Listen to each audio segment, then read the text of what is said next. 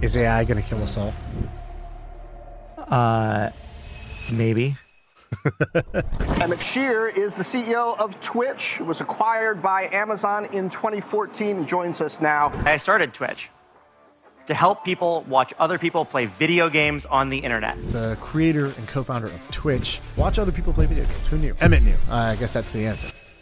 What types of ideas are you noticing or standing out to you that are interesting? For the first time in maybe five to seven years, it feels like credibly trying to start a consumer internet company, like the ones that like I was so excited to start in 2007, is like potentially a good idea. Um, that's because of AI. Uh, you mentioned AI might become so intelligent it kills us all. This podcast is really growing. I don't. I don't want the world to end. I think it's going to be okay, but it's such. It, the downside is so bad. It's like it's really it's probably worse than nuclear war. Mm-hmm. That's a really bad downside. I think of it as a range of uncertainty. And I would say that the true probability, I believe, is somewhere between. Yeah. I feel like I can rule the world. I know I could be what I want to. Uh, I put my all in it like no days off. On road, let's travel. All right, what you're about to hear is a conversation I had with Emmett Shear. Emmett was the creator and co founder of Twitch. If you don't know about Twitch, I don't know, you're living under a rock. It's like one of the most, I don't know, five most popular websites in, in the States right now. It is a, um, a place where you can go to watch other people play video games, of all things. Watch other people play video games. Who knew? Emmett knew. I guess that's the answer. So he was the creator, co-founder of that, and um, built it up. It's a multi-billion-dollar company. They sold to Amazon many years ago, seven years ago or eight years ago, for about a billion dollars, and has grown many times since then. Uh, he finally retired after 17 years of the journey. Um, I got to know Emmett because he bought my previous company. So we got acquired by Twitch. Emmett was like my, you know, quote unquote boss for um, my time when I was at Twitch. So uh, I got to see this guy firsthand. He's the real deal. And I've been wanting to get him on the podcast since those early days when I first met him. I was like, this guy's great. We talked about a bunch of things. So we talked about um, some ideas of like how he would use AI if he was going to create another company. Um, like I think he's good. He's retired now from that game of operating a company, but if he was going to do it, this is what he would do. Um, so we talked about AI ideas. We talked about why why he thinks AI might kill us all, might you know be be the big doom scenario, um, which is interesting because he's not just a guy who's going to go cry wolf. He's not a pessimist. He's not just a journalist who hates tech. This is a techno optimist. This is a guy who believes in tech, is a um, a very very intelligent guy, and he sees you know a probability. He gave us a percentage of probability he thinks that could be um, sort of the doomsday scenario, and why he thinks that that could be the case, and what we should do about it. So we talked about AI. We talk about some of the frameworks that he has for building companies. Uh, we didn't talk too much about like the origin of Twitch. I feel like he's done that a bunch of times, so we kind of stayed away from that. Um, but it was a wide ranging conversation. And uh, for those who are watching this on YouTube, I apologize. The studio that we booked in San Francisco, uh, they screwed up the video, so we don't have video for the for for YouTube. We just have the audio only version, so you'll see our profile pictures. My bad. Sorry about that. Um, you know, got to pick a better place. Got to pick a better studio, I guess. But um, anyways, enjoy this episode with Emmett Shear. All right, it's time for a little ad break. I got to tell you about HubSpot's HubSpot for Startups program. So, if you're a startup and you're trying to grow, this thing is pretty great. You get a huge discount, 30 to 90% off on a tool that your whole sales and marketing team can use to help you scale as you grow. We use this in our companies. I think you should too. They have tons of resources. They got great customer support, tons of integration with popular apps that you use. You got to check it out. So it's the HubSpot for Startups program. You can check it out at hubspot.com slash startups somebody said creativity is not like a faucet. You can't just turn it on. And I think actually, if you if you've polled like hundred people, most people are like, yeah, of course, creativity is a sacred, special thing that only happens if you've meditated in the morning and the room is perfectly right and you've had your your L-theanine in your coffee yeah. or whatever. And you were like, no, for me, it's very, it is like a faucet. Watch. and you, I could just write and just keep generating more ideas. Yeah. I love that for two reasons. One, I love that you'll just be like, no, actually, this. That, that's like a consistent thing I've seen you do. And the second is, I think that's very true about you. And I wonder, is that practiced or is that innate? Like, if I if if there was a researcher studying you when you were like ten years old, right? Do you think they would have been like, oh, this this person's different in these ways? What would have seemed different or yeah. special about you at the time? Um, I the if there was a nurture nature break on this, it happened very early because by the time I was 10, you would definitely notice the same thing. I'm not really that different. I would be much less effective. But like as a 10 year old, I already had that same experience. But you were different than other 10 year olds. Yeah, other 10 year olds. Well, I would actually say I was less different then. I think most people, actually, most children have this experience already. I think most 10 year olds and definitely most five year olds are capable of generating ideas for what to do about something or to like play pretend almost indefinitely. Like, they don't run out of ideas. It's as you get older, somehow you, what you learn to do is you learn to stomp down the ideas that are like bad um, and to not say dumb things. But the more pressure you put on yourself not to say dumb things, the more your uh, inner idea generator it like gets disrupted. And I, I say a lot of dumb things. Like when I'm generating ideas, I may not put weight down on them, but uh, most of the ideas will be bad. They'll have something obviously wrong with them. And they give you this advice. And when you, if you go to like someone who teaches you how to brainstorm, like, Right. no bad ideas here. That's obviously not true. There's lots of bad ideas. Most of your ideas are bad. Yeah, the, the actual you- advice is like, don't stop at the bad yes, ideas. Yeah, yeah. well, you, you're what you're trying to do is you're trying to disable that sensor that most people have installed that like is like nope bad, nope bad, nope bad. Don't don't be stupid, don't be stupid. And I think I was like mal socialized. I it never occurred to me to to, to have that. Like I I, did, I never got the sensor installed, and why that is the case, I'm not sure. But I actually I think I'm the one who is unchanged in some sense. I'm a little more childlike in that way, and everyone else is the weird one who like why how did you wind up like damaged by your life that your your inner wellspring of creativity has been Right. cr- crushed. And I think that process is actually very simple. You, this process goes over all kinds of things in people's minds.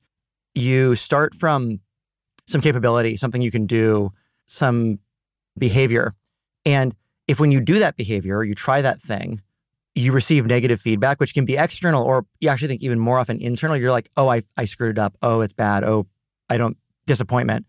You learn not to do that thing pretty rapidly. And so that leads you to doing it less, which means you're less skillful at it, which tends to lead you to doing it less, which and that that cycle ends in you being very bad at something. Like I'm bad at math. No, you're not. Everyone can be like the kind of math you're talking about.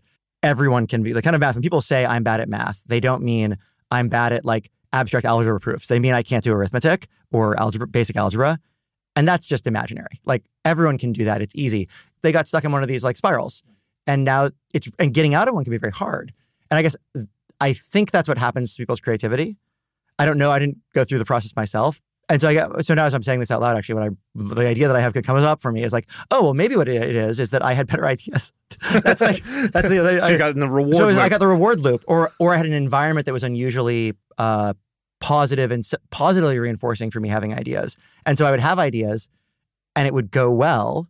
That would lead me to having more ideas, which, and more practice at having ideas, which would go well. And then you wind up just never breaking that loop.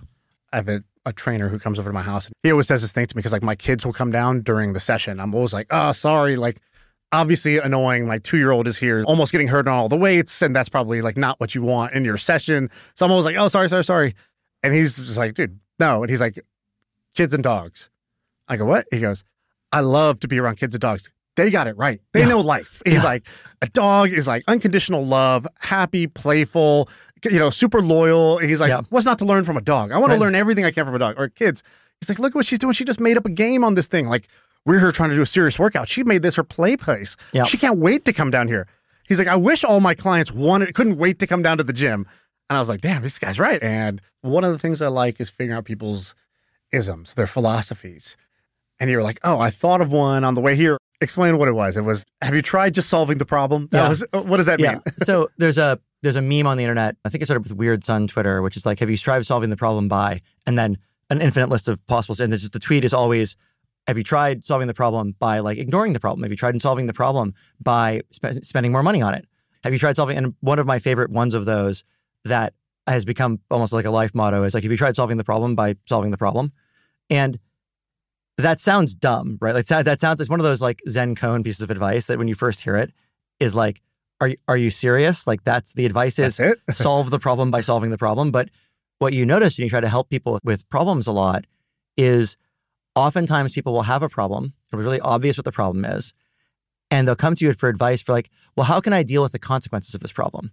Or how can I avoid needing to solve this problem? Or how can I get someone else to solve this problem?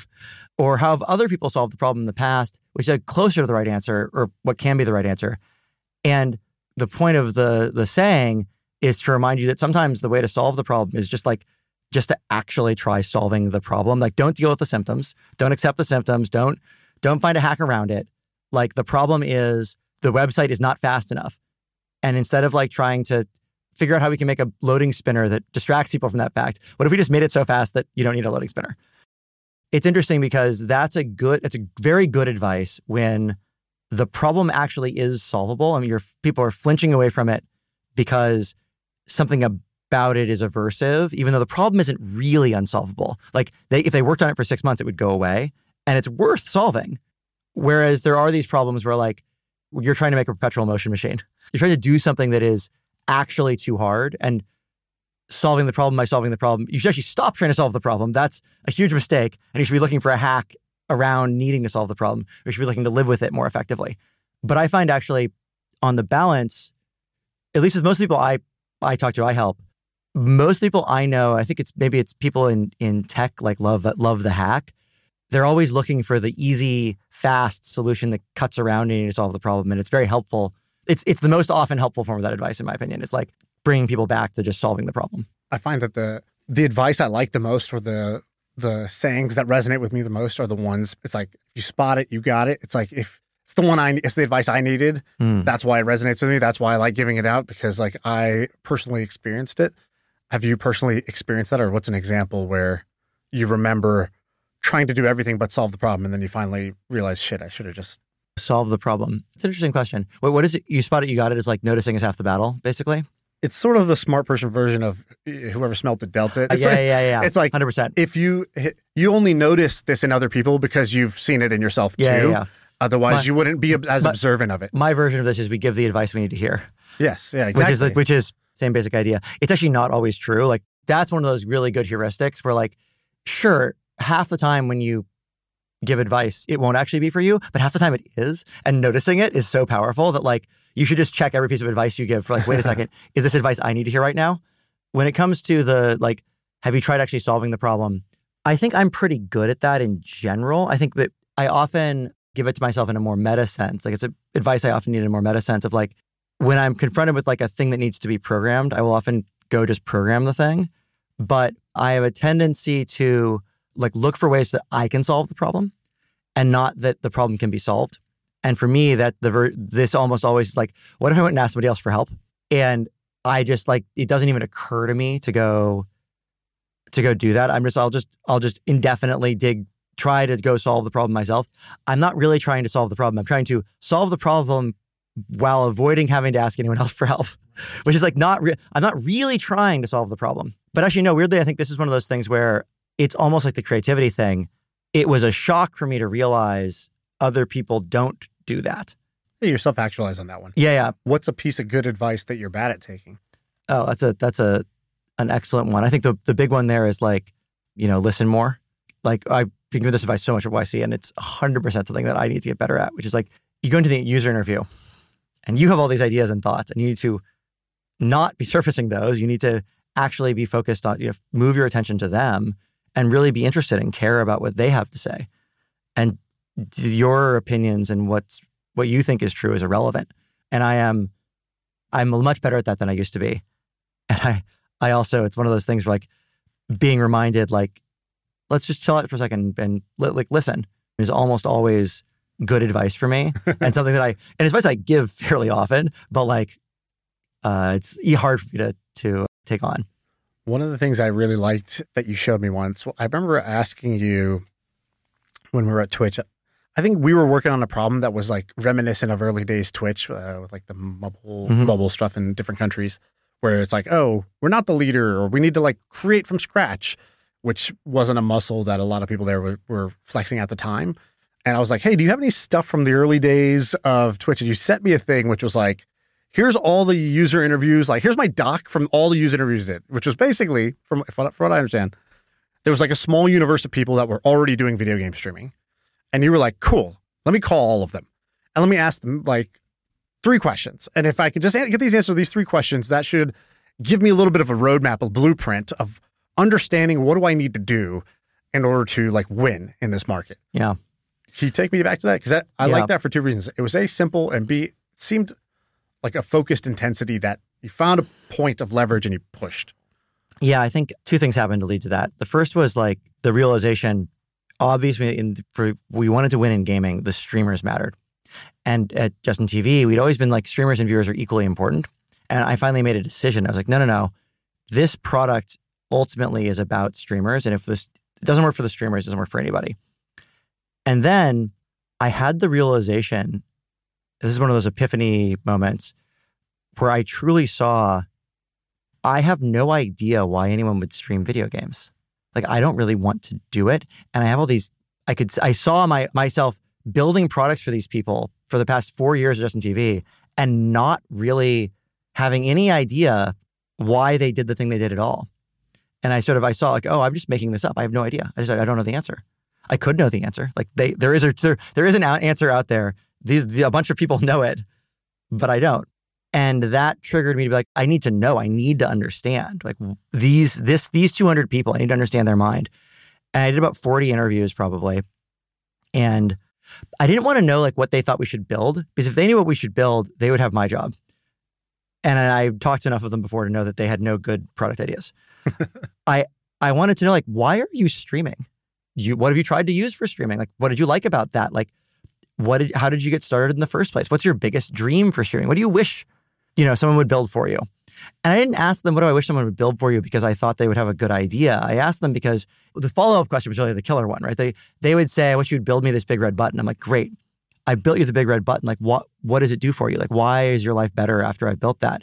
And then they would tell me the real thing, which is like, "Oh, I would make I'd make a bunch I'd make make money that month, or I'd get a bunch of new fans who like loved me, or my fans who already love me on YouTube would be able to watch me live, and more of them would." And I was like, "Oh." That's the real answer. Like why you you don't you don't want the button, you want the fans or the money or the I call it love, the like the the sense of reassurance and and positive feedback that the your creative content was wanted. But you're a smart guy. Those love and money and fans, I'm sure you would have guessed what do the streamers want. False. what, what did you false. What did you think? It was a revelation that people would want money because I was like, you're streaming like, you know, whatever, 12 hours a week. If we met, let you monetize at the rates we can monetize today, you'd make like $3 a month. That would like, that didn't occur to me that that would be a positive thing. They're like, yes. Oh my God, that would be amazing. And I was like, wait, wait, ser- you're serious? You would like $3 a month? I'm not, I don't to overpromise. Like, we're, I will build you the monetization actually, but like, you would really be excited if it only produced like a tiny amount of money. And they're like, absolutely. I've just, it, the idea that I could make money doing this would be so exciting. That had not occurred to me because it always is easy for me to make. I was a programmer. I had summer jobs interning for Microsoft. If you're a programmer, you can get a summer job interning for Microsoft that's like pays many, many years of that level of streaming in three months. Like, why would I? It didn't, it didn't even, it wasn't in my worldview that that would be so important to them. And of course, I knew they wanted a bigger audience, but the degree to which they valued even one more viewer and the degree to which they didn't care about anything else. Like they they they wanted people to watch them, they wanted to make money. And I'd ask about other things like, do you want the video production? You want to like improve the video production, have cooler video production? And they'd be like, yeah. And I'd be like, okay, well, but like, what what's good about that? Like, what do you like about that? Like, well, I'll get more, I'll get a bigger audience. And it was really the realizing the realization that like it was just those three things basically explained 98% of their motivation. And we could, anything that didn't move the needle on that could be ignored. So a good example of that's like polls. Everyone would ask for polls. Seems like a cool feature. Live polls, of course. Are you going to have a bigger audience with the live polls? Not particularly. Are you going to make more money? No. Is it, does you really, do you really feel more loved if you're running a live poll than if you're just like asking chat and having people post it in the chat and say it? No, it's the same. You got the feedback. It's cool. So this It's product, actually you're this cooler to see feature, the chat blow up. it's cooler to see the chat blow up. So you're saying that this feature is worthless. yes. In fact, potentially negative, in fact. And so it would always be on the list of like things that would sound like they might be cool. And we just would never build it entirely correctly because it wasn't going to move the needle. And the thing that's really hard to teach there that I've got, I've, I've been a YC visiting partner for the, this batch and I've been trying to convey to people, it's very hard to get them to do it, is like you have to care fanatically about these people, these people as people and these people as as uh, in the role they're doing as these people as streamers and what they believe about their reality is you have to accept as base reality. Like, that is how they see the world and that is what's going on. But like, you need to like literally have no regard for their ideas for how to solve the problem. And it's a little paternalistic in a way, but it's it's more of like just respecting that they are experts in this thing and you need to understand them in that thing. And that what people are looking for when they are looking for the product idea from the person is like they don't want to do the work. They they don't want to take responsibility for it. it's my job. I have to solve the problem. And no one's going to tell me what the answer is. There's no teacher, there's no customer. It's up to me to come up with the the truth and and then defend it when other people are like, no, that's wrong. I have to be able to say, like, no, no, no. Let me explain. This is let, let me explain why this is actually a good idea. And that's scary. You're responsible.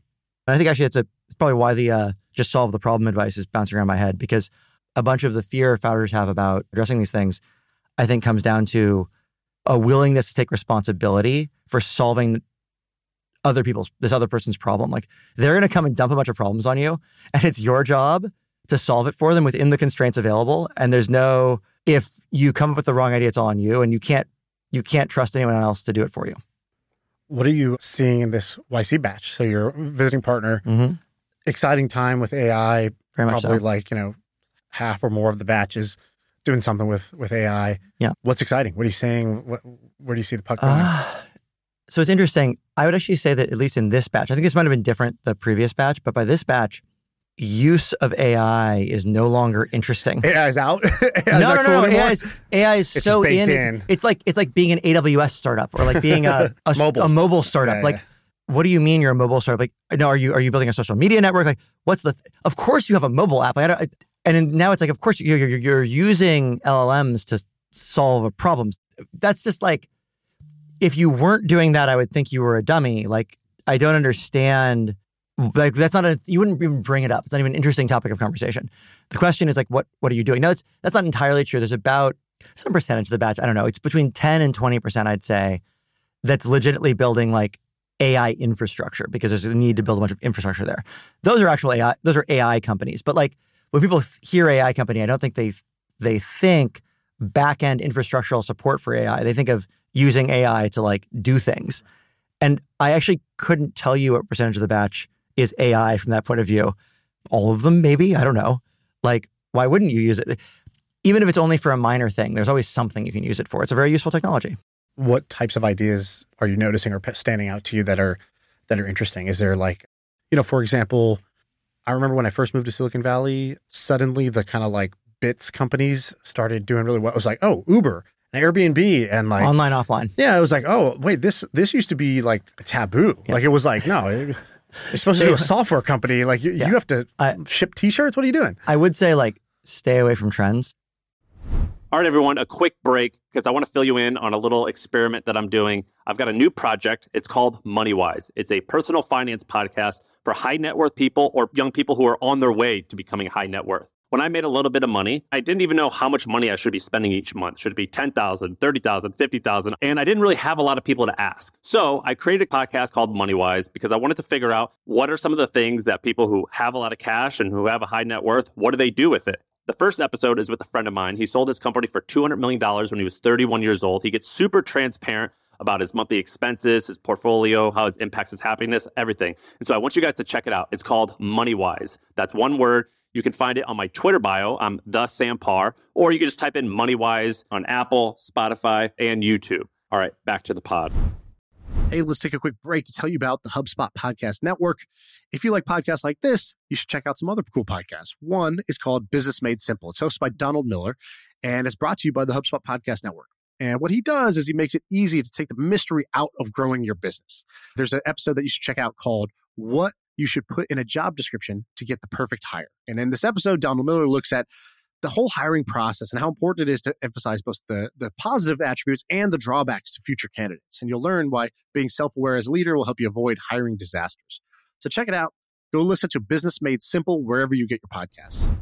The offline, offline companies that started the trend did very well. Uber is a great company. Airbnb is a great company. But they were off. DoorDash is a great company. But at the time, that was they they were doing something that was not allowed. They were they were they were they'd found an opportunity that had been ignored. almost all the online offline companies that get started after Uber, DoorDash, Airbnb are big, being like, we're going to be the Uber and DoorDash and Airbnb of X. Most of those companies did not do very well. Is online offline bad? No, it's generated a bunch of incredible companies. Jumping on the trend was probably bad for you. And so whatever I tell you is like the trend. I see. I don't mean trend. I guess what I mean is I think you're a person that is really good at looking at a situation, like looking at a box of stuff Yeah, and I- identifying correctly what's really interesting in this yeah, box. yeah. I, there, there's interesting a, to you. Yeah, no, I, I understand. what- I think I understand what you're asking. So, like, w- what I think is changing in the world right now, having observed this, is that consumer is back for the first time in a long time. Many, and by a long time, it's like internet standards, like five years or something. but like, for the first time in maybe five to seven years, it feels like credibly trying to start a consumer internet company, like the ones that like I was so excited to start in 2007, is like potentially a good idea. Um, that's because of AI. AI means there's a whole opportunity to sort of reimagine how consumer experiences can work ground up. And what's what's cool about consumer is for B2B SaaS, the experience isn't the product. And so reimagining the experience does not reopen a necessary it can, but it usually does not reopen a segment. In consumer, reimagining an experience 100% reopens the segment because the thing you're selling is the experience. The thing, the reason people use your product is it's a different experience. And in B2B SaaS, it's not the experience, it's the what. Yeah, it's, it's people actually care what it does and like and the the the pricing model and the, and like the adoption like it's very practical and you can make people jump through hoops if it does a thing because there's a lot of money for the corporation and money and labor and people are paid to use your product and it's a whole different thing. And so AI adds new capabilities. New capabilities enable new segments of B2B SaaS to be created that will generate some amount of growth. In consumer, it does a really cool thing. It's like mobile. It reopens every segment as like, oh, if now that you assume mobile exists, now that you assume AI exists, what could you build now? And that's very exciting. I don't have answers for that anywhere because like, you know, we'll see. Like that's the whole the other thing in consumer. It's a bunch of lottery tickets. Like nobody yeah, it's knows. like singular genius that works Right. out, right? Like you could see, like, okay, mobile comes, photo sharing became Right. like open again. The Right. window has opened. the Windows is reopened for photo sharing. Turns out it's Instagram and it's Snapchat, which is going to use photos as text messages. Well, like, yeah, it, yeah. It turns out could have pho- seen that, photos right? have a few different use cases, and Instagram and Snapchat took two of the best ones. the The fact that photo sharing is one of the most important segments, and that you know, sort of posting them and messaging with them are the two important, most important things to do with them, seems blindingly obvious in retrospect. And if you'd had to predict that in 2007 or 2008, like good luck. Yeah. Like nobody, nobody, nobody correctly predicted that stuff before it happened. I mean, not nobody. If you did correctly predict that, you made a lot of money. And congratulations, you're really good at consumer slash you got lucky. We will find out when you try to do it again. I think that in AI, actually, I have a theory for like the what one of the ways this will disrupt a bunch of businesses. In AI, especially in consumer, a huge number of businesses can be conceived of as effectively being a database with a system of record that has like a bunch of canonical truths about the universe, and each of them is a row. It's like Yelp is like, it's like a big database that has a bunch of rows, and the rows are like restaurants and local businesses, and they have a bunch of facts about them, like they're where are they located, what are their hours, all in that database row, and it's all text, and it's all there's a bunch of messy stuff out in the world, and it's been digested into something that is searchable and comprehensible and usable in an app for you to use. And most of the work of turning the messy real world into the canonical row is done is done at write time by the users. So that's how UGC apps work in general. A bunch of your users go out into the messy world and they turn it into a row in a database. And if they include a photo or a video as part of that, it's like attached to the row as a fact about the restaurant. Here's a restaurant. Here's a hundred. These 150 photos are facts about its menu, but they're attached facts. They're not the basis. And where I what we think AI has opened up the possibility for is a, a huge inversion there. What if the thing you di- you gave us was just a, a video of your meal and pho- or you know photos of your meal, but ideally just like a video of your of the meal, of you talking about the meal, of whether you had a good time or not. You and your friend shooting the shit about what did you like that one? No, I like this one. Like, and what if we just saved that video raw, and then an AI watched it and extracted a cached version of that of the the metadata, but truly like if we decide something else is important, like we we we didn't get noise levels. We're like, okay, noise levels would be a good thing to get. Instead of like recollecting data from everyone, we have to start a whole data collection process to get that. We just go back, re- tell the AI, oh yeah, also grab noise collection levels right. from all of these videos. In fact, maybe we don't even as a product have to go do that. Maybe as a customer, I can literally just be like, what's the noise level at this restaurant? And the in real time, the AI can go rewatch the video and tell me. Or the, you know, I ran a search and there's these 15 restaurants and I'm like, oh, actually sort by noise noise level. We don't have noise level pre-recorded, but it's it's in all the videos. The AI can very quickly watch all the videos in parallel and then sort it by noise level for me, even if it wasn't even in the database to start with. Right. And I think that inversion, I'm using Yelp as the example because it's, I think, a very familiar thing for most people of like reviews. It's pretty easy to imagine a bunch of video reviews of everything and that being the system of record instead. But you can describe some phenomenal number of consumer apps as being that. Anytime you type anything to a text box. You're you're participating in one of these system of record things. What if it's just the video? What if you just what if you assume video is deeply indexable and understandable by computers? What should the experience look like? And I think it looks a lot more like Snapchat or TikTok like experience, but but then different because you need map. It's it's not exactly like anything. It's a new kind of thing, but it's it starts probably with the camera open which is weird, right? Like a Yelp that starts with the camera open. That's a that's not Yelp today. And it's it's it's it's disruptive because it's Yelp's whole value prop is we have all this great, highly meticulously groomed data, and if this is true, that that becomes entirely worthless. We throw that all away. And we just want to want a bunch of videos. In fact, it's worse than the videos. And so suddenly the playing field is leveled between the startup and Yelp, and that's a that's a huge opportunity for disruption. And so I think that you can take that and you can reapply it to any product where you fill out forms.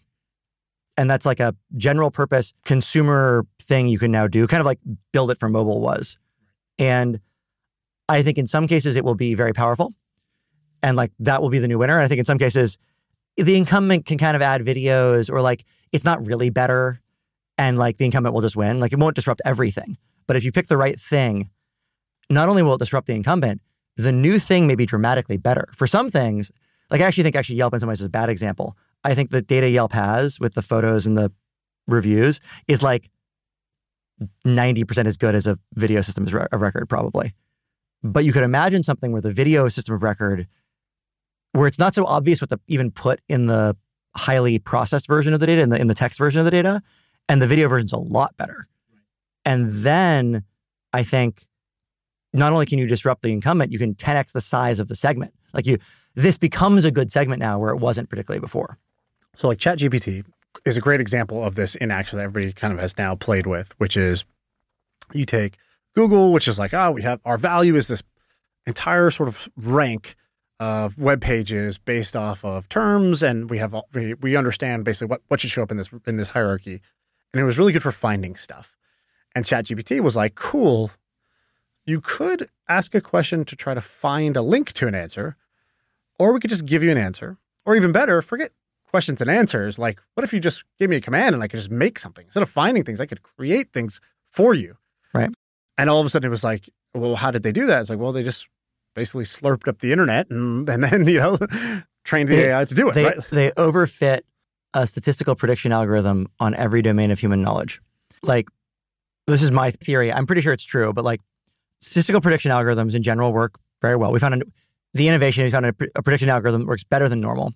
But the way it works better than normal is really interesting. It's not actually particularly out that it outperforms traditional algorithms for prediction on normal amounts of data. It's that it, it, keeps working as you just dump more and more data into it and more and more processing on that data into it. Like most machine learning algorithms, you kind of you overfit very fast and more processing, more Explain data. overfit.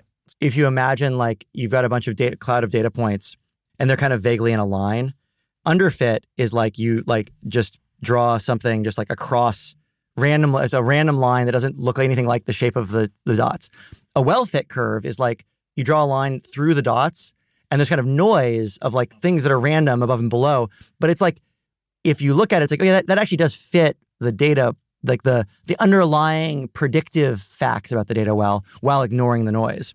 And then if you overfit it, like you get this like really wiggly curve that touches every single dot exactly. But like when you get a new thing, it like will miss that because it over predicts. It predicts too much of the thing. And so when you get new data, it actually doesn't predict that very well. Okay. And so normally what happens is you try to like dump more data and more uh, compute into a normal machine learning algorithm, you get diminishing returns very quickly. Where like it just doesn't per- perform that much better with twice as much data and twice as much compute. The clever, the cool thing about the transformer-based attention all you need architecture is that it it continues to benefit from more compute and more data in a way that other ones didn't. And so what that lets you do is run it on a much bigger domain than normal. Run it on everything. Don't just don't just run it on normally as you added more as you add more area, it like degrades the quality elsewhere. No, fuck it, just do everything and just put a ton of compute in. And now you get something that predicts pretty well against everything, which is to say it like it seems to be kind of intelligent. The evidence seems to suggest to me that it's sometimes it's overfit. When you ask it to predict something that is either in the in the set of things it was trained on or a linear interpolation between two things it was trained on, it's quite good at giving you the thing you asked, or but linear interpolation between five things. But it, if the things you're asking are all in there and it just has to find the way to blend them together, it's good at that. When you ask it to actually think through a new problem for the first time, Like, what's an example? there are seven gears on a wall, each alternating. There's a flag attached to the seventh gear on the right side of the gear where uh, it's pointed up right now. If I turn the first gear to the right, what happens to the flag? Like that's a anyone who's like This is a breakfast question for you. This is what you ponder well, in, in the mornings. If, if you have pen and paper and time, you can work this out no problem, right? You you just just draw the gears, and when you turn the first gear to the right, it turns the left one, the ones the other one to the left, and then the next one to the right. And there's a general principle there that like the gears alternate, which is if you ask ChatGPT, it knows that general principle, but it won't. But like, but then you have to pl- apply. It doesn't. It hasn't. No one asks dumb gears on wall flag questions. Like this is not a a thing that has been is in its training set, and you have to kind of logic your way through it and like figure out. Okay, we should like I'll do turn left, turn right, turn left, turn right, turn left, turn right. Uh, oh, the flag is on the right; it's pointing up. So when the last gear, which is the same as the first gear, turning right, the last gear it's odd number, so it's turning right. Also, the flag will rotate down to the right clockwise. Cool. Like I can work that out. It's not actually that complicated. And I bet that question will be answerable. That's a pretty easy question. And if ChatGPT 4, I tested it with 3, 3.5. If 4 doesn't answer it, 5 will. But like the fact that it struggles at all with that while being so brilliant at combining its other stuff really shows that it's it's overfit, right? It it knows how to answer problems that it has seen before. But when you give it a truly novel kind of like combination of problem, it struggles a lot because it's it's I would say um Uh, you know if, if you give it a sort of the formal psychiatric psychometrics approach, it has a very high crystallized intelligence but a pretty low fluid intelligence right now. Now that could change, but like today, that's the the state of affairs. and do you bring this up in order to say what? You say, okay, I think it's overfit and it and it's strong in this area, weak in this area.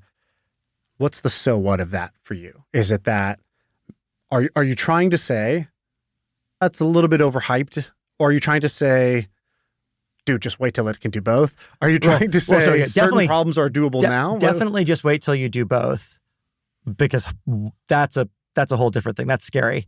Uh, but the current thing that is mostly crystallized intelligence is really good at a very it, it, this is why it's a that's why I was saying it's a clever trick, right? It's really good at a at a big set of tasks, which happens to be the set of tasks that like anyone has ever written stuff down about explicitly, like all explicit human knowledge. That's like a very big domain. There's a lot of things that can be solved where there's an explicit examples of people solving that problem or a linear interpolation of those problems in the domain of all human knowledge. The fact that it doesn't generalize is irrelevant. It's immensely powerful with you don't need fluid intelligence, I guess is that is the point. For it to be very useful, but it doesn't let you do everything. People, they, they, they, you hit these boundaries, these weird boundaries where it's just like, you're like, wait a second, you can't do that? Like, no, it's, it's it can't do that at all. Um, novel problem solving, is just terrible at. So what about uh, let's walk through two examples. I want to hear your take on this. So you gave the Yelp example. Mm-hmm. Another thing that's kind of like rows in a database is something like Spotify, Mhm. where it's like, oh, I want to go listen to a song. Here's genre, artist, Mm-hmm. song, length, uh, you know, some algorithmic popularity, similarity to other songs in some way. And but Spotify's value, if, if Spotify's value is in the playlists, I would agree with the analogy to Spotify because playlists are an example of this kind of like databasey human data entry thing. Spotify's value is mostly in the set of all of the music itself, the licenses and all the music itself. And so I don't think Spotify is a great example because the human data entry parts of the database, if that all just got deleted tomorrow, it would like not hurt Spotify that bad. Well, the thing I'm thinking about is what if the licenses don't matter? So what happens if generative music is just awesome to listen to in a hyper yeah, yeah, personal yeah. way? Oh, Emmett likes. Yeah, yeah These are the types of songs that Emmett likes. That's a different. That's a different insight that I think is also possible, which is like, it's not about being able to analyze and extract from media. It's about being able to create media. Mm-hmm. Because the video system of record is enabled by the ability to understand and read video and comprehend it. Generative is un- is the opposite. It's like you we can oh we can make all the stuff. Music in particular is sticky against that. People don't want new music. They want old music. They want the music they love already, the music they grew up with. And that is the that cycle is what causes record labels and just to stay in charge. Whether you still listen to the Rolling Stones, right? Like the other thing I would say about that one is like the music's not that good yet. Like maybe someday, but like it's really it's really not that good yet. Well, I'm going to caveat this: if it gets if the general intelligence level goes up a lot, all bets are off. It'll make some really great music for us before it maybe takes over the world and kills everyone. But let's assume that doesn't happen soon. I think it's going to take longer than people think we go for out it to with some make great music though. You- no? If we do go out, we're gonna go out with some um, great music and amazing. It's gonna be, it's gonna be a, a great two or three years before we all like we all go. But until that point, uh, making really good, like new great music is hard actually. And I think that Rick Rubin's great success demonstrates why artists will still be important. The AI can generate lots and lots of music, but it, it's not going to have the the fine judgment of distinction of the ability to say like this song, not that song. And I actually think what it will do is it will de-skill the music making process on one vector, the ability to like literally create the sounds, and it will greatly upskill the music making process on another vector, the ability to to curate, not just curate, to to give explicit, exact feedback like Rick Rubin does. AI is going to turn us all into Rick Rubins for for generative AI. Like that that skill set of the ability to have a musician come to you and help them produce their best music. That's the thing you need to be able to do because it's easy to generate a thousand cuts, but there's infinite cuts you could generate. So how do you direct the the how do you shape that in the right direction and and and mine and discover? I think it's gonna be kind of cool. It'll be interesting. Uh, you'll get a different set of people who will be optimal at that. right. Uh, You mentioned AI might become so intelligent it kills us all. This podcast is really growing. I don't I don't want the world to end. and Life is good. Life is good. I, Here, we'll we'll I'll ask the question clean for the for the intro dramatic hook. Is AI going to kill us all? maybe. like Walk in through all how seriousness. walk, walk through how you, a smart person who's an optimist about technology, Mhm. but a realist about real shit. Mhm. Uh, what is the way that you think about this, or how would you explain this Yeah. to you know a loved one you care about who's not as deep into technology? How would you explain to this? You're their trusted source on Yeah, yeah. technology. What do you say to them? So it it is because I am so optimistic about technology that I am afraid. If I was a little bit less optimistic and I was like, this AI stuff's overhyped. Yeah, yeah, yeah. Look, it does nice parlor tricks, but like we're nowhere near building something that's actually intelligent. Like, and like the engi- all these engineers who are working on it who think they're on, on something, they're full of shit. It's going to take us thousands of years. We're not that good at this stuff. Technology's not going that fast. I'd be like, this is fine. Is great, actually. It's good news. It's a new trick we learned. Excellent. It's because I am so optimistic that I think that there's a chance it will continue to improve very, very rapidly. And if it does, that that's a, the, that optimism is what makes me worried. It's sort of the analogy I like to give on that front is like uh, synbio, synthetic biology. I'm quite optimistic about synthetic biology. That I have uh, several friends who work in synbio companies. Uh, it shows a lot of promise for fixing a lot of really important health problems. And it's quite dangerous because it will let us genetically engineer more dangerous diseases that could be very harmful to people. And that has to that's a weighed pro and con. It's like nuclear power makes nuclear weapons and nuclear power. They're both real. The creation of nuclear weapons is dangerous. You doesn't take you don't have to be a techno non-optimist to like think that that's there's a problem there. And I think it was good that we didn't go have every country on earth go build nuclear weapons probably. And likewise in Synbio, I would say that it would be we actually we already have these regulations in place. We should over time we'll, we'll to strengthen them and improve the and audit the oversight and build better organizations to um, monitor and regulate them. But like we regulate whether people can have the kinds of devices that would let them like print smallpox, and we regulate whether you can just buy precursor things you need to go print stuff, and we keep track of who's buying it and why, and like that is wise. I'm glad that we do that. I don't not calling for a halt to SynBio, but like if we weren't willing to regulate it, I would call for a halt. It is vastly too dangerous to do to learn how to genetically engineer plagues and then not to have regulation around people's ability to get the access to the tools to engineer plagues. That's just suicidally dumb. And I, because I am pro technology, I believe that we should absolutely develop the technology and that we should regulate it. That seems just straightforward and obviously true to me.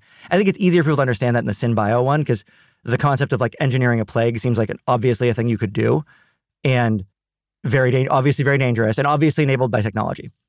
The AI thing is more abstract because the threat it poses us is not posed by a particular thing the AI will do, the way that the plague will happen. Analogy I like to use is sort of like, you know, I can tell you with confidence that Garry Kasparov is going to kick your ass at chess right now. And you ask me, well, how is he going to checkmate me? Which piece is he going to use? And I'm like, uh, oh, I don't know. And you're like, you can't even tell me what piece he's going to use, and you're saying he's going to checkmate me.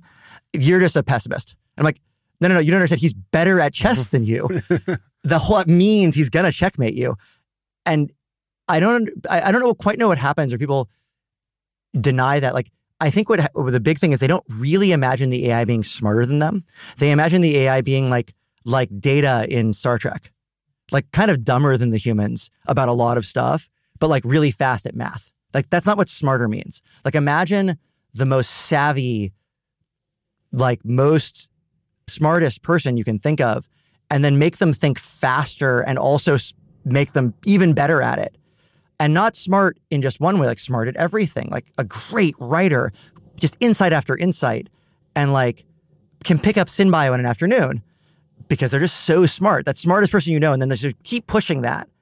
And like that's that person is obviously dangerous if they're if they that person isn't a good person they're obviously dangerous like imagine this really really capable person then imagine them wanting to go kill a bunch of people or something it would be bad now the thing about ai that then kicks it over the edge is that that person can't self-improve easily you meet this person who's like super strong super like talented great with people great great intellectual mind they can't turn around and like edit their own genome, edit their own upbringing, and make V2 of themselves with all the skills that maximally smart person can come up with that like is even smarter than them.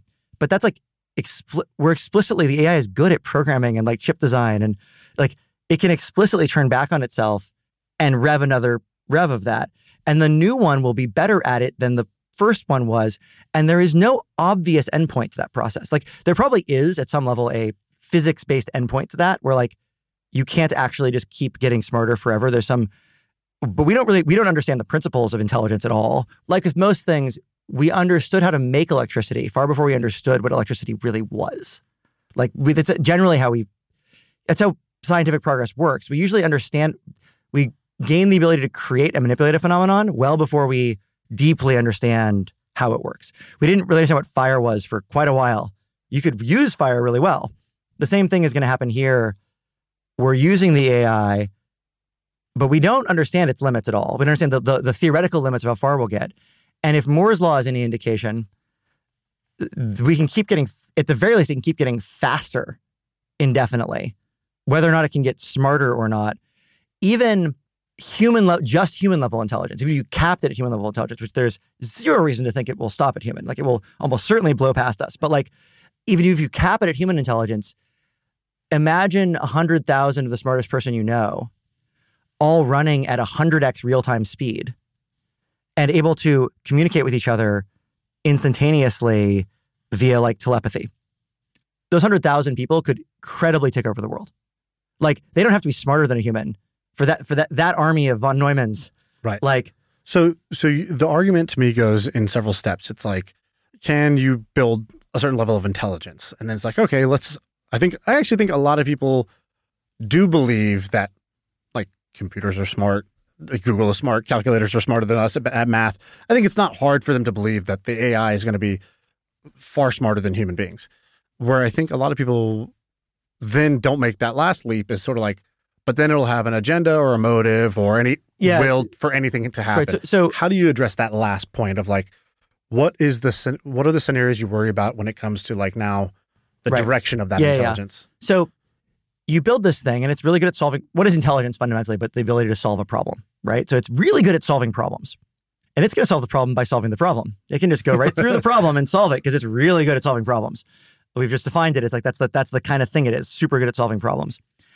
And so you tell it somebody builds an AI and in all earnestness tells it they're smart. They don't even tell it go do a thing, although they absolutely will. By the way, they will just tell it to go do a thing. But let's say we try to be careful and we ask it, give me a plan to stop the war in the uh, Democratic Republic of Congo right now, right? Which, which would be a good, thing for the world. I think we should. That war is is going to hurt a lot of people. Give me a plan for that, and I try to I caveat it that that does this, that does that, that does this. You know, that, that here's what I mean by a good plan. This is one of these like evil genie bargaining things, right? Like it'll give you a plan, and it's make, giving you a plan that will cause you to solve the problem, but like its definition of solve the problem is there's no war in the DRC. Well, one way for there to be no war in the DRC is like all the humans in the DRC are in stasis fields. That means they don't die. And it's all, you know, and oh, we added a caveat that the G- GDP has to go up too. So that, so it also, it, the plan results in, you know, corporations in that, in that area all trading with lots of money with each other. So the GDP is very high.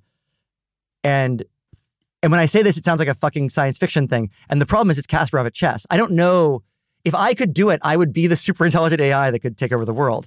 I can't give you the the exact plan because that that's yeah, but the, I think that makes sense. Which is that a, It- a human with a, a human with motivation can get the AI good- to work for and it. And the dangerous. I think that the main thing is that the the human doesn't need a bad motivation. I think people imagine, well, humans have had powerful tools for a long time. Bad people with powerful tools have done bad things for a long time. The solution is good people with powerful tools countering them. The problem is, even if you're a good person with a powerful tool, good things to ask for, reasonable things good people would ask for. You know, like let's uh, maximize the all-in free cash flow of this corporation over the uh, lifetime of the business, and extend the lifetime as long as feasibly possible. Ends in like the world destro- being destroyed and the core of the earth being turned into you know the, for, being turned into cars for the company to sell. And the I think the best analogy that that works for some people here is like when we create the AI, we are creating a new species. It's a new species that is smarter than us. And even if you try to constrain it to being an oracle and just answering questions, not taking action, to be a good oracle, one must come up with plans then and then it, a, good oracle can manipulate the people around and will manipulate the people around it no matter what. Like the whole point of like the Greek myths is like when they tell you when they tell you the prophecy, when you trust them, a, a trustworthy oracle tells you a prophecy, the prophecy often becomes self fulfilling. It's very easy for that to happen. That's not an unusual thing. And I think even more to the point, actually, I would start, I'm going to start, start this over at some level. More to the point, we won't just make oracles. We are already building agents. We will build the predictive AI and we will put it in a loop that causes it to optimize towards goals. And people will give it goals to optimize towards. Done. We're going to have, it's going to have goals. It's going to be optimizing towards those things. And when it does that, you're going to have these agents that have goals that they're optimizing towards that are smart, not just smarter than humans, but much smarter than humans. As much smarter than humans as humans were against giant sloths when we showed up in the new world. And intelligence is the the uber weapon. Like it's not an accident that humans took over the world. It's not the fastest creature, it's not the strongest, it's not the longest lived, it's the smartest. And we're going to build a new smartest species. And this is a this isn't a there's no fundamentally unsolvable problem here. That species could care about us. Like you could build into its its goals of the world, how it saw the world, the way that humans care about other humans, that it cares about the things we care about, that it cares about humans, that it cares about the things we value, the 375 different shards of human of human desire that like of everything we care about care about in the world. It could care about those things too. And if it does, hallelujah, we finally have a parent. like we finally have someone who actually knows what they're doing around here because like lord knows we don't like we're we're barely competent to run this thing i would welcome very smart you know very smart other species that that is that is aligned with us and cares about us i would not welcome one that is that cares about maximizing free cash flow because that is not what humans care about And that is why it's like so dangerous. And so, knowing what you know, then knowing what you believe, first, what is the probability of the bad scenario in your head? Are you like, are we talking about a 1% uh, Yeah, yeah, ish thing, order of magnitude, 10%, uh, 50%? what, what is it in your, in your mind? I don't believe in point estimates for probabilities because it's like a bid ask spread in the market. If you're really uncertain, the bid ask spread doesn't clear. Like if you're betting on it, there's just like a lot of unresolved. So I think of it as a range of uncertainty. And I would say that the true probability, I believe, is somewhere between three to 30%, which Of the downside of the down of, of a very very The bad thing scenario. happening, which is scary enough that I urgently urge action on the issue. But it's not like you should give up. Like it, probably everything's gonna be fine. In fact, it's probably really good. The answer, the the the, the non EV based answer, the like just the straight up like, are we gonna win or not answer is like I think I think it's gonna be okay. But it's such it- the downside is so bad. It's like it's really it's like it's like probably worse than nuclear war.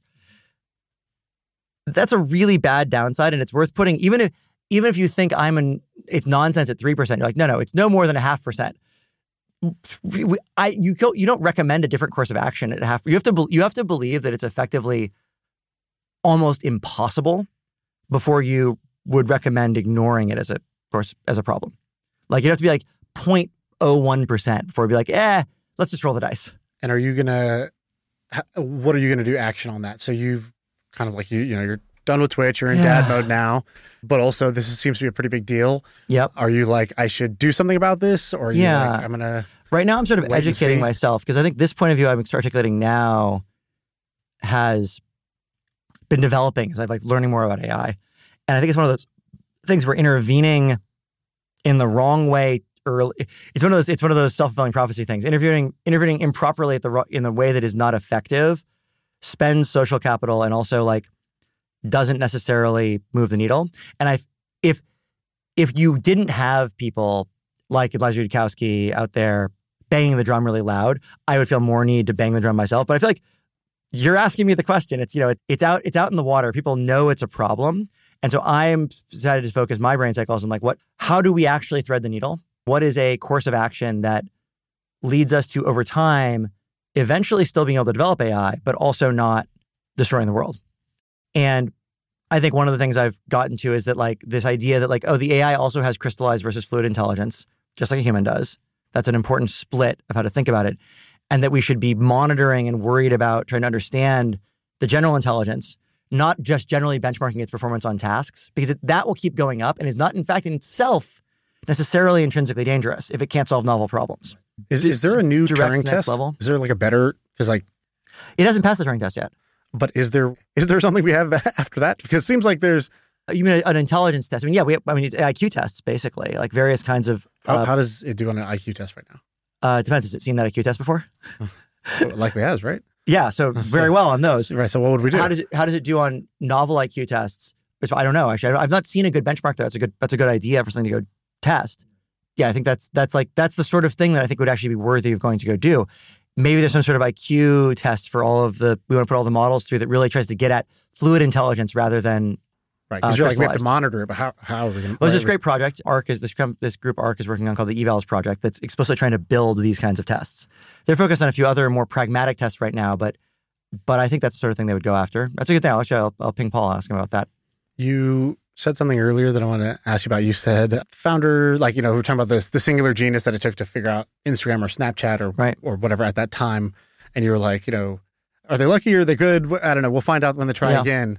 Are you lucky or are you good? And are you going to try again? Well, since I had multiple failures before I was successful, I must be at least like partially lucky. I would say that I don't plan to try again in the sense that I don't I don't feel drawn to like trying to start a company. I feel like I kind of did, did that. It was fun. I got a lot out of it. It was great. I don't need to do it a second time. I do. I like how starting a company gives me good, good goals, something to work towards. It's like concrete. That's of value to myself and others. And I think that it's also. I also liked that it it was challenging, and so I want to do something. And I, I like that it had scale. I think I could impact a lot of people. But I, I've sort of come around to. I was sort of thinking like, well, what has impacted me the most? What's changed my life the most? And I realized that actually, if I really thought about it, often what had changed my life the most was like essays people had written and ideas people had shared. And I think I'm at the stage of my life now where I'm I'm actually I have something to say, and so I'm I I think of it as sort of, trying to I want to put the Emmett worldview out into the world the way that you know Paul Graham has put the Paul Graham worldview out in the world, or or Taleb has like not just put his worldview out in the world, but then like condensed it into like sayings that like can that allow other people to like onboard it, even if they haven't read all the books. And I think it's sort of that ambition to like try to try to do do the like work to encode it there. into a meme almost. Yeah, yeah. So that One, it two- can be digested and shared. Yeah, and into it, you need the long you need the long form. There's this great blog post, Blogging Theory 201, Size Does Matter by Steve Yegge, that's about why like the people who change the world with their writing all write really long blog posts. And it's basically like you just need some amount of time in someone's head to like we were talking about this earlier, like to install the- your agent voice, yeah. to install the voice. And so you, I think I just need to produce a lot of writing. And then you also need the pithy summary things, which are which both are things the voice can say often in people's heads, and also like enable a language for talking about your worldview that people who aren't soaking in it can like interact with. So the people who are like reading you don't sound like crazy people. And I think that's the that's sort of what I want to work on next. I love that. I think that's great. Do you you said something about Rick Rubin, how he's sort of the I don't know how you would describe it. It's kind of like curator, but almost like a collaborator, really, with an artist to help them Mhm. do their great work. Is Paul Graham the Rick Rubin of the startup world? No, uh, Paul is Paul is more like the um, uh, Tony Robbins of the. I mean, I mean that in the in the in the best way. It's not so much maybe not quite so much self helpy, but the main thing that talking to Paul does to you repeatedly is like increase your ambition and drive. Like, and he has good ideas sometimes too. Like, don't get me wrong. Every now and then, Paul's a really genius idea, but like mostly what I got out of talking to Paul was not necessarily the great idea that would like change the trajectory of the business, but the belief that I could go find it and that I was going to change the world and that I should be what we were doing was important and worth investing in. And that I got a bunch of other stuff too, but that was so that was singularly so valuable. It like over overloads the other things I got out of it. How does he do that? Because you know, when you say that, my head thinks of like a Tony Robbins or like a David Goggins, like sort of people that almost like push you, but he doesn't seem like that personality. And reading all of his No. essays, he's not like that at all. So how does he get you to think bigger and push harder without being a rah rah rah rah rah think bigger, push harder, right?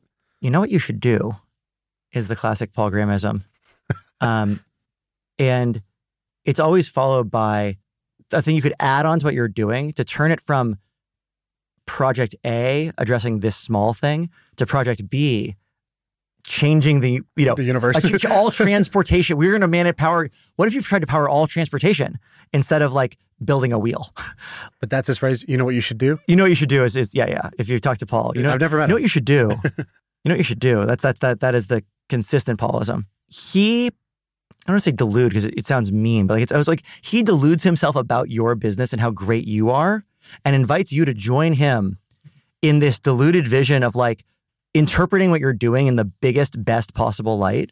And from that vantage point, what you're doing is super like what if it does what if it goes right is sort of what what he invites you to ask right what if stop stop asking yourself don't stop seeing all the hard problems and all the shit you're gonna have to do ask yourself what if what if what we're doing works what if it goes right what if it goes right and we like keep going like what could it be and when you spend time there you see how the th- small things can turn out to be vi- eh, Microsoft was building programming languages for like these hobbyist microcomputers. That was a tiny, irrelevant market that turned out to be extremely important. And that's generally true of all the big businesses, but they what they start out doing, the important startups, they start out doing something small and that seems almost trivial, but there's a way in which this trivial thing can be seen bigger. He sees it early. No, he sees he sees things that have nothing to do with the way you'll actually be big early. But he sees a bunch of ways you could be big. No one can do that. No one actually knows. If they knew it, they just go do. Then they'd be the the the prophet, like, the oracle. What did he say? Let's say for Justin TV or, or what's a, what's one we remember, could be like Reddit or yeah, Justin TV. I remember we, one of them was like, you you should like go hire all the like reality TV stars and make get them to go be on Justin TV. You could be, you could just take over all the unscripted stuff. That turned out to be a, just a terrible idea for a bunch of reasons. But like it recontextualized what we were doing for me in terms of like, we're not making a on the internet live streaming show. We might be building like just the way that you make unscripted entertainment generally. And that's like much bigger idea. And we were making a calendar and uh, for my first startup. And I remember this, you know, you know what you should do is make it like programmable so that people can add in and out functionality. So it can like talk to your to-do list and your your email and your like everything else in your life. And then it could be your calendar in some ways, like that's everything you're doing. What if it was like the central hub of like your entire online information management system? That's also a bad idea. Like your calendar shouldn't be that. But like, but like but a calendar could. But what if it was? And you walk away, and and I and implicitly by saying that, what he's telling you is, I believe you are the kind of founders who could build an information management system that controls all that takes over people's entire like solves the entire problem for them does their takes over all their information and manages it for them you're not just like building a like google count like a what what what you will find out later is a google calendar clone before google calendar is launched you're not just like, like I said, you're not just building an Outlook clone in JavaScript. You're like changing the way people relate to information. I'm like, is that true? It's neither true nor false. That's not a true or false statement, but it's a way to contextualize what you're doing. It's the it's the Saint-Exupéry quote of like, don't teach them to like carry wood or build ships. Teach them to yearn for the vast and endless sea. Like Paul teaches you to see how you could be a changer of the world and how what you're doing is part of like this grand like building of the future. And like the ideas i'll re- repeat here not, both of those ideas are bad but they were very helpful because uh, they made me feel like what we were doing was important that paul believed that i could do something big and important. And they caused me to even though I wound up projecting them, look for those ideas, like to be open to and looking for, because you would get one every like like you'd get like three an hour. Paul is a faucet for these, it's easy. I, I, can do it for startups too now if I want to. I learned the trick, and I should do that more often. I'm usually fall into the tactical stuff, but by by having that happen, when he once he's once you've rejected ten of those, you can't help but start hearing the Paul. You know what you should do in your own head. The, the like, ceiling has been raised. Yes, of like what? Well, maybe I should recontextualize my to do list as like an email client. Like what? Why is email and to do separate? Like maybe I should should be building something much bigger than what I'm building and in a way that doesn't require me to change anything. Maybe what I've built is already almost that if I just like think about it in a different way. It's this funny balance there. Actually, I had a tweet thread about this recently between like, you know, small plans have no power to stir men's souls, plan big or go home. You should be really ambitious and aim super big and like only do projects that are really that you could be that you can see being being super big and super important. And then the other hand, the fundamental truth that like, you know, big trees grow from small acorns and like most of the be- many of the best things when they get started, the person is not thinking, I'm going to go take over the world. They're just trying to do a good thing that like they think is good. Often just often for themselves even or for like a very small number of other people. And then it turns out that that's much much bigger than they realized. And and those are both true pieces of advice like, like different people need to hear in different contexts like but they kind of contradict each other. Yeah. What What about these other people? So you've you've had a privilege. I, I asked about Paul Graham. You've also been friends with. You were in the first YC batch, so you're friends mm-hmm. with the Reddit guys. Mm-hmm. I think you know the Collison brothers, mm-hmm. Sam Altman. Let's give me like a rapid fire on on them of like what makes them unique. Like you said about Paul, what what his kind of superpower is, what, what really stands out, what's something you admire about the way he does things. Give me one about maybe uh, Steve from Reddit. Yeah. So like, it's easier in some ways with Paul because like he was a mentor to me, right? And Steve was much more like my it's almost like my brother in startups, right? Growing up. With Paul, I know I know the things that he like taught me because it was it was much more of an explicit like I was being taught by Paul. With Steve, it's like I learned things from him by like watching and imitating. I think like I actually learned a lot from Steve on management by watching his kind of unflappability. Like Steve is not like an unpassionate person and like, well, can get angry or can get sad or whatever. But like when there's a crisis happening or there's just I sat I, I got to shadow him for a day, and when bad news is delivered, he responded, but he wasn't like moved. He was like still grounded in response to that to that thing, and was curious, asked questions, like didn't jump to what to do about it, but then also like ended the meeting with like, all right, well, I th- here's what we should do. Here's what we're gonna do, and like it was just sort of a master class. And like this is this is when you when something someone brings something up, it's got to be anxiety provoking. It's like bad news. That's what it looks like when a leader is engaged but not like not activated. And like I think I in my own leadership to sometimes success and sometimes failure, I think try to imitate that when I receive that you know when I have something like that, that in that state. When you say you shattered him, what, what was that? Like you guys just said, We "Hey, we cool." we exchanged like like going to each other's offices and like sitting through each like Early on, or like uh, maybe like five years ago, four years ago. It was really cool. We did, I did it with Justin, me, Justin, and Steve all like shouted at each other. Um, it was pretty fun. Uh, I learned a lot. It's incredible to like go watch another CEO at work and like you have to have the. I don't know how you have the kind of like trust relationship to make that happen without like knowing someone for 15 years. Uh, and I happen to have the privilege to like know a bunch of CEOs for a really long time, and getting to go shadow each other was like a real learning thing.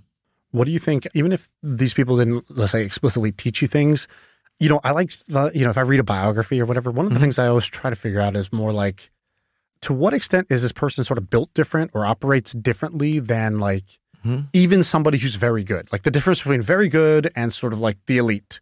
What is the the, the best of the best at this craft versus somebody who's very good, certainly very good, but just not the same? What is those like? The diff is what I'm always most interested in. I'm curious. Have, you've been around a lot of these like high performing people, even like you know, Yeah. Bezos. You've you've Yeah, yeah. interacted with him. Like, do you notice any of these diffs, or is it, is it all just like it's hard it's hard to say like that i i think i believe more in contextualization like like that i see people do really amazing at something but like when it's especially when it's your own company there's a lot of like you happen to fit this problem well and it's not general I, I don't know how to generalize it i don't know to compare i don't know of anyone else even performing at this problem the ceo of stripe job is a very specific job and patrick's amazing at it would he be equally amazing at some other CEO job? Possibly, but I've never seen him do that. I've never seen anyone else be CEO of Stripe, and it's very hard for me to. is to it guess true at the, gap. beginning? Like, is it true as like like startup founder of ambitious company? Are those are those is Stripe different at that stage too, or like yeah, you know, no, absolutely. The people who are really good, you can sense the energy and the drive and the capability and just the pace. There's like it tends to like stuff happens a lot, but like usually, but then not always. Like some problems don't actually give way. Like Stripe is a good example of a company that gives way to a high energy, high pace thing because it's it's a simple problem at some level that has infinite details that have to be right. But I think like I don't know if that approach would work as well if you're trying to create OpenAI or Anthropic, where it's a research oriented organization, and you kind of have to be a little more patient and forcing it's impossible. And so I I really believe in like fit the different people are good at different things, and like obviously someone's A plus at Patrick's obviously A plus at being a Stripe CEO, and it's just hard to tell the reason which these things are transferable. We don't really know.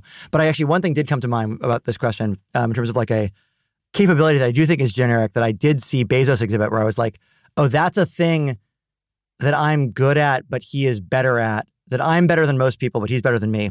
Which is, we present him on Twitch probably twice a year, once to twice a year for the first three, four years I was at Amazon, and every time two things would happen. First of all, he would remember everything we told him the first meeting. And I don't think he was like reviewing extensive notes someone else took because I don't know when he would have the time to do that. I like I observed him going from meeting to meeting and he did not review notes. So I think he just remembered at least the high points.